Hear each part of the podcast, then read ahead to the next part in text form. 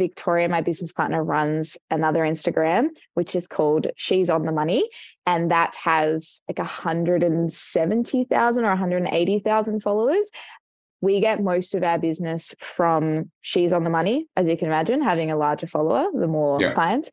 But my personal one, Craving a Saving, we get a lot of business as well. And it's really authentic. So it's people that have been kind of watching my journey or watching me help other people or whatever it might be. And by the time they want to work with us, it's because they want to work with us. So when they walk in that door or they reach out to us, it's kind of like already a sold client that wants us and then we can help them because they've been waiting for that moment, whether it's they have enough in savings or whatever it is. So they're really solid clients and really solid, you know, conversions, I guess, to being able to help because of the fact that they've already kind of watched that journey. Right, yeah, and there's a higher level of trust the most inspiring stories from today's most successful mortgage brokers. Join your host, Scott Peckford, on I Love Mortgage Brokering. Hey, Broker Nation, Scott Peckford here. Today on the show, I have Cait Bransgrove. Cait is a mortgage broker based out of Australia, Melbourne, Australia. And I love talking to brokers that are outside of our market because even though we're the same, there's always something different. And in the difference, there's things that we can learn.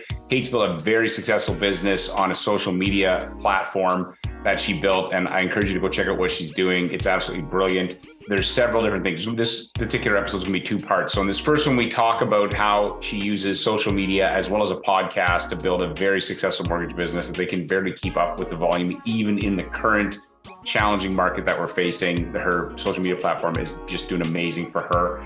Also, on this episode, I talked to Ben McCabe from Bloom Mortgage about using reverse mortgage to help keep a client in their home. Before I jump into that, I want to give a shout out to our title sponsor, Finmo. Finmo is a Canadian mortgage application, document collection, submission platform designed specifically for Canadian borrowers. Very easy to use. So as they're filling it out, it auto magically knows exactly what the documents are going to need. It sends it to them. Often people actually have the documents when they're filling it out because, like most of us, we don't know the answers to those things. And if you make it easy, they just send them to you. Check them out at lendesk.com slash Finmo and check out this conversation with Cait.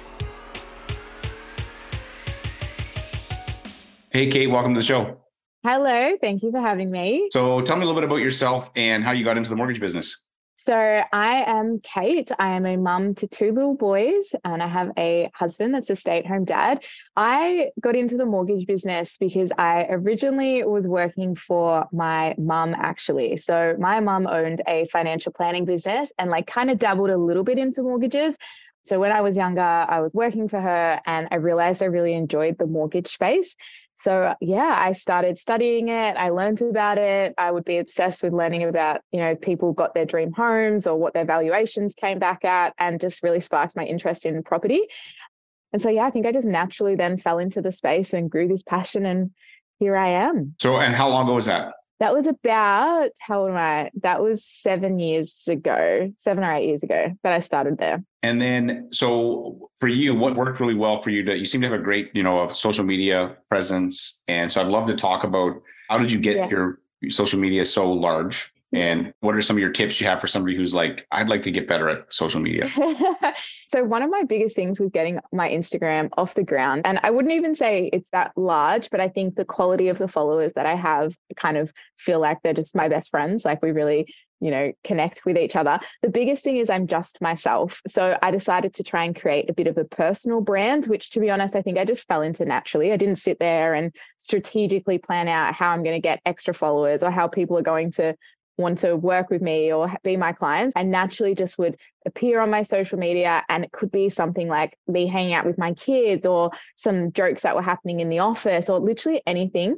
And from that, and from being completely myself, which I would argue I'm a bit of a dork. So it kind of just gravitated naturally towards this audience that would, yeah, like message me and be like, oh, this is so funny, or you seem so lovely, or your workplace seems so fun. And yeah, I think I just built it from that by just being myself and, you know, picking up the phone and recording things that some people might think were a bit weird, but I thought were pretty good. Right. Everybody says you need to be authentic, which is true. But did you ever struggle with like, I don't know what to say or what are people going to think? Or did you just like turn it on and go and not worry about it? Like what was going on in your head? Yeah, I definitely did. So I used to just hate being in front of the camera and I used to like post like grid posts of, you know, you can get this discount with this bank or this cashback with this bank. And it was really kind of like formal.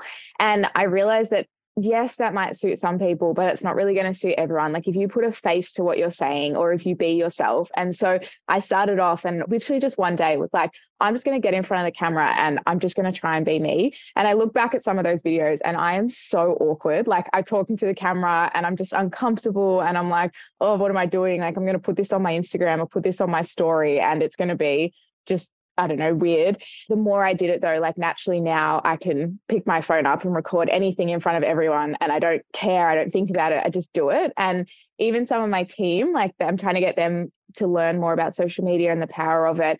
And, you know, one of my staff members, whenever she has to record a video, she'll like go hide in the corner and we'll be like, no one listen, like play music really loud so you can't hear me because I don't want you to.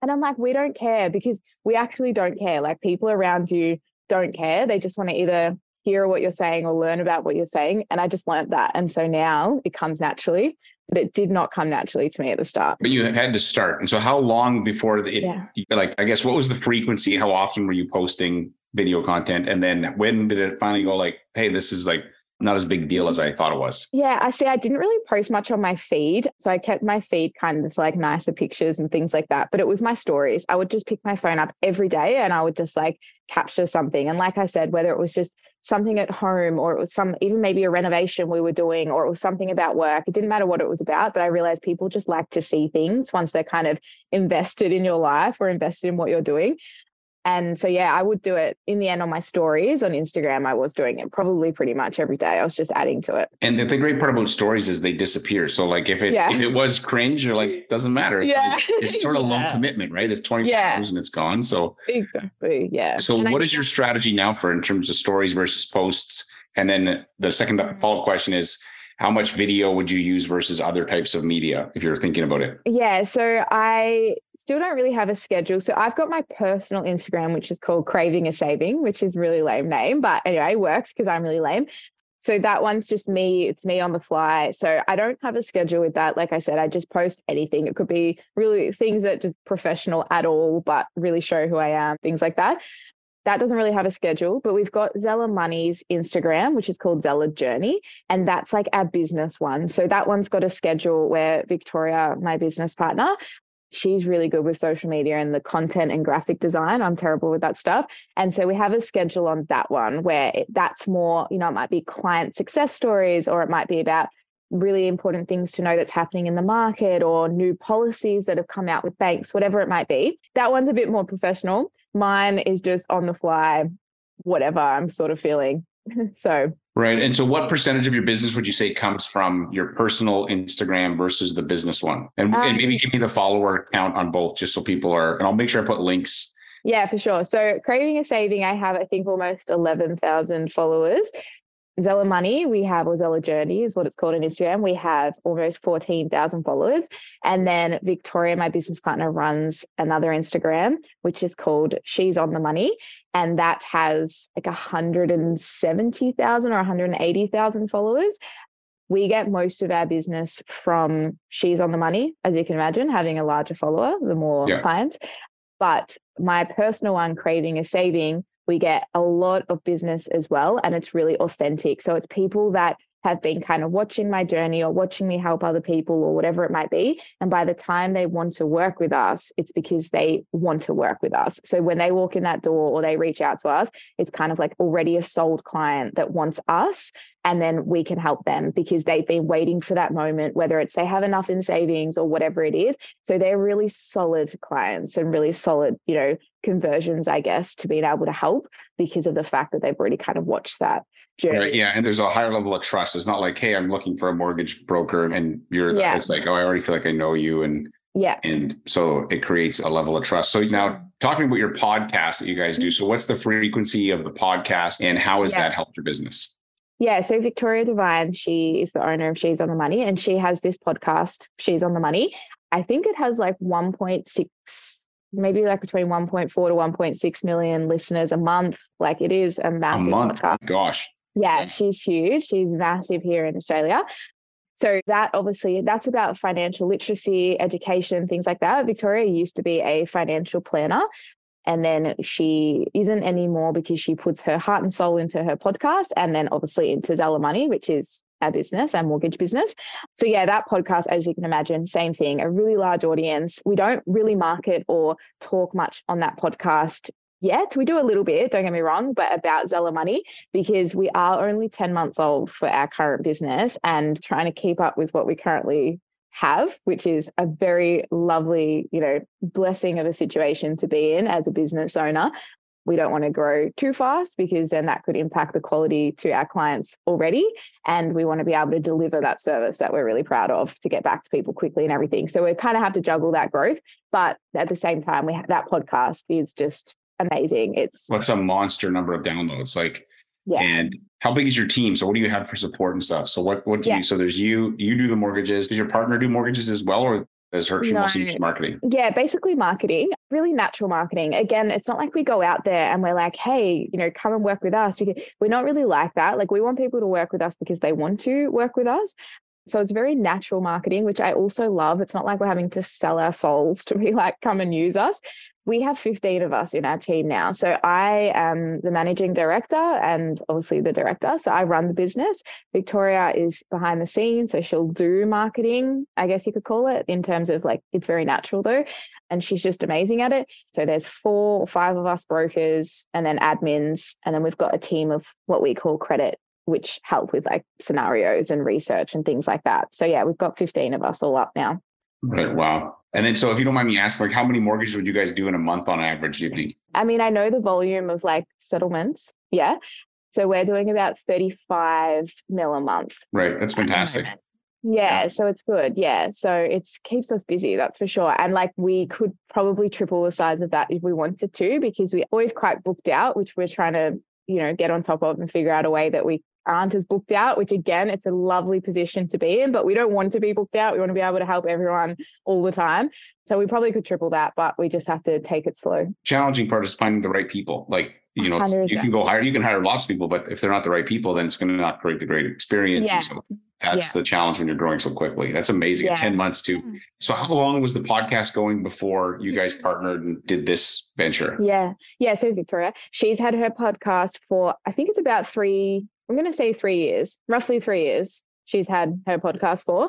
And yeah, she started it up just before the lockdowns over here with COVID. And she has gone gangbusters. So like I said, she's amazing at what she does as well from that aspect. And I think because it's so natural to her and, you know, natural to us, I guess that really helps with the market. It's also a great name. Like uh, the name, like she's on the money, matter, right? Like it's, a, it's, yeah. it's a fantastic name. Yeah. So a lot of people think that she's on the money means it's always just females she's referring to, but so she's trying to say like she's on the money, so she can help. Yeah. Yeah, but I, I, would, if I were listening to that, I would assume it attracts people that are listening to it thinking that it does. with them. Yeah, yeah, it is. It's very good. It's very good. She's very natural with what she does. Hey, hopefully you got some ideas from my conversation with Cait in terms of a social media as well as you know short form and long form content. I absolutely love the stuff that I picked up from her and inspired me to improve my own social media platform.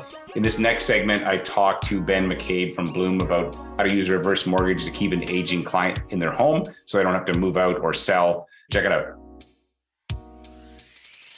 Hey, Ben, welcome to Ask the Experts. Hey, Scott, good to be here. So, hey, tell me what topic we're going to jump into today. Yeah, so let's chat about using reverse mortgage. You know, classic use case using a reverse mortgage to keep an aging client in their home we can chat about a scenario uh, we recently did for a client. We'll call her Margaret, and not her real name, but the client in Surrey. Okay, cool. Yeah, I like when we were chatting earlier, you're going to kind of break down the way that the broker and the client reviewed the different options because reverse mortgage is one option. And in the right situation, it's a fantastic option. But in this case, they went through some different scenarios to decide on the reverse mortgage. So why don't you walk me through that? Yeah. So, I mean, in this case, the broker had a long relationship with the client and the client's late husband. They'd gotten them into a number of mortgages over the last, I think, 15 year plus. They had a business relationship. Unfortunately, the client's husband passed away in 2021. And is often the case with a lot of reverse mortgage clients, they work in a career where they don't have a lot of like, you know, private pension income. So in this case, he was a self-employed contractor, he owned a carpentry business. And as a result of his passing, you know, the Mrs. Margaret in this case started to run into some financial troubles.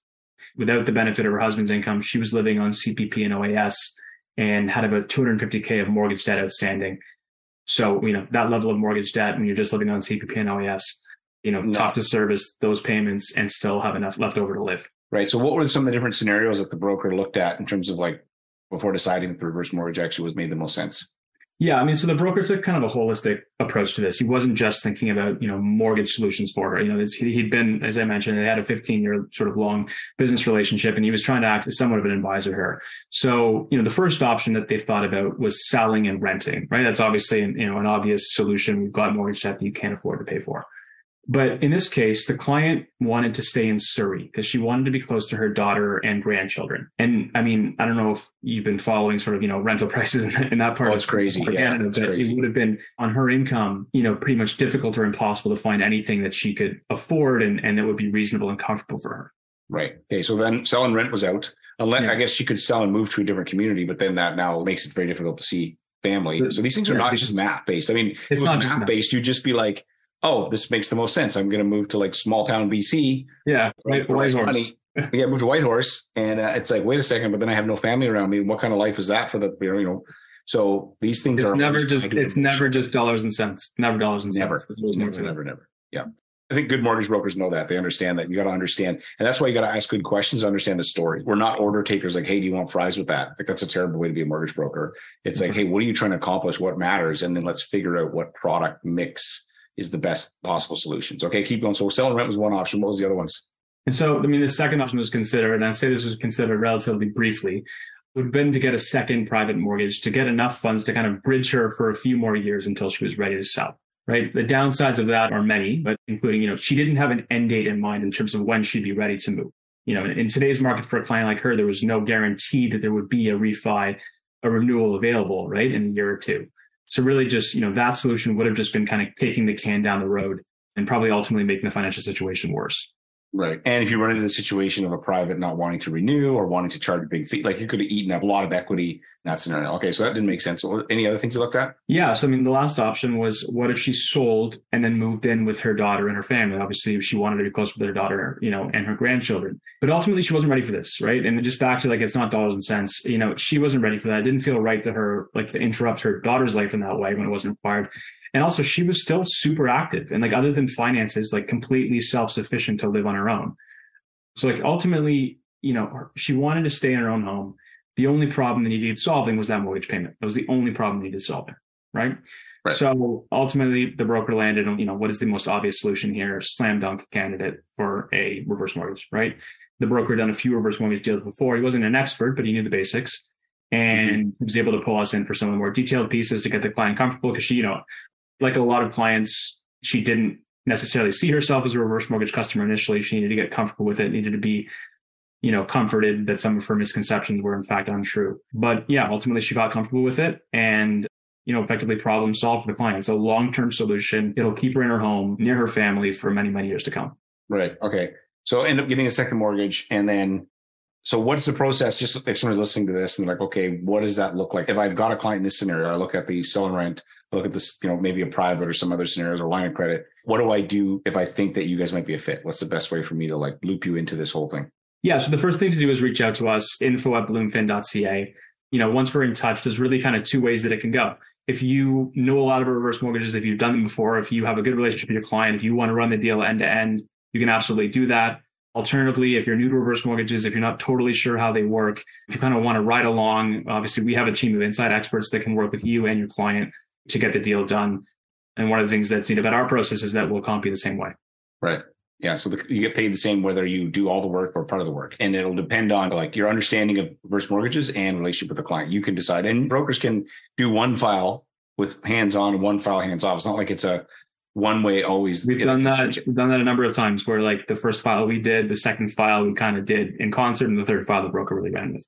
Right, and that could be a good way to learn it too. If you're thinking about this, exactly. Your first one, get lots of help, and the pay doesn't change in any of those scenarios. It's just a matter of like what works for your business. So, any kind of last thoughts on this whole idea of like you know, I'm sure this particular scenario you guys see a ton. This is probably one of the most, you know, this is bread. This is bread and butter. This is this yeah, is the most common use, use case of a reverse mortgage. But any kind of last words, your thoughts on this? Yeah, no, I mean, I just, it's obviously, as we've talked about before, Scott, this is a, you know, brokers are doing tons of different types of deals, but the reverse mortgage is a really powerful tool to have in your toolkit for those scenarios where you're working with an older client the older client has you know a, a, number of different objectives both financial and otherwise but ultimately their number one objective is to stay in their home for the long run. Right. And if you guys are listening to this and you want to reach out to ben and his team go to bloomfin.ca as he said you can shoot them an email to kind of get the whole thing started. And you guys are canada's fastest growing reverse mortgage company. You've got some cool stuff that you're very innovative in terms of how you solve this some of the problems for people. And so check them out. I really appreciate chatting with you ben. Thanks scott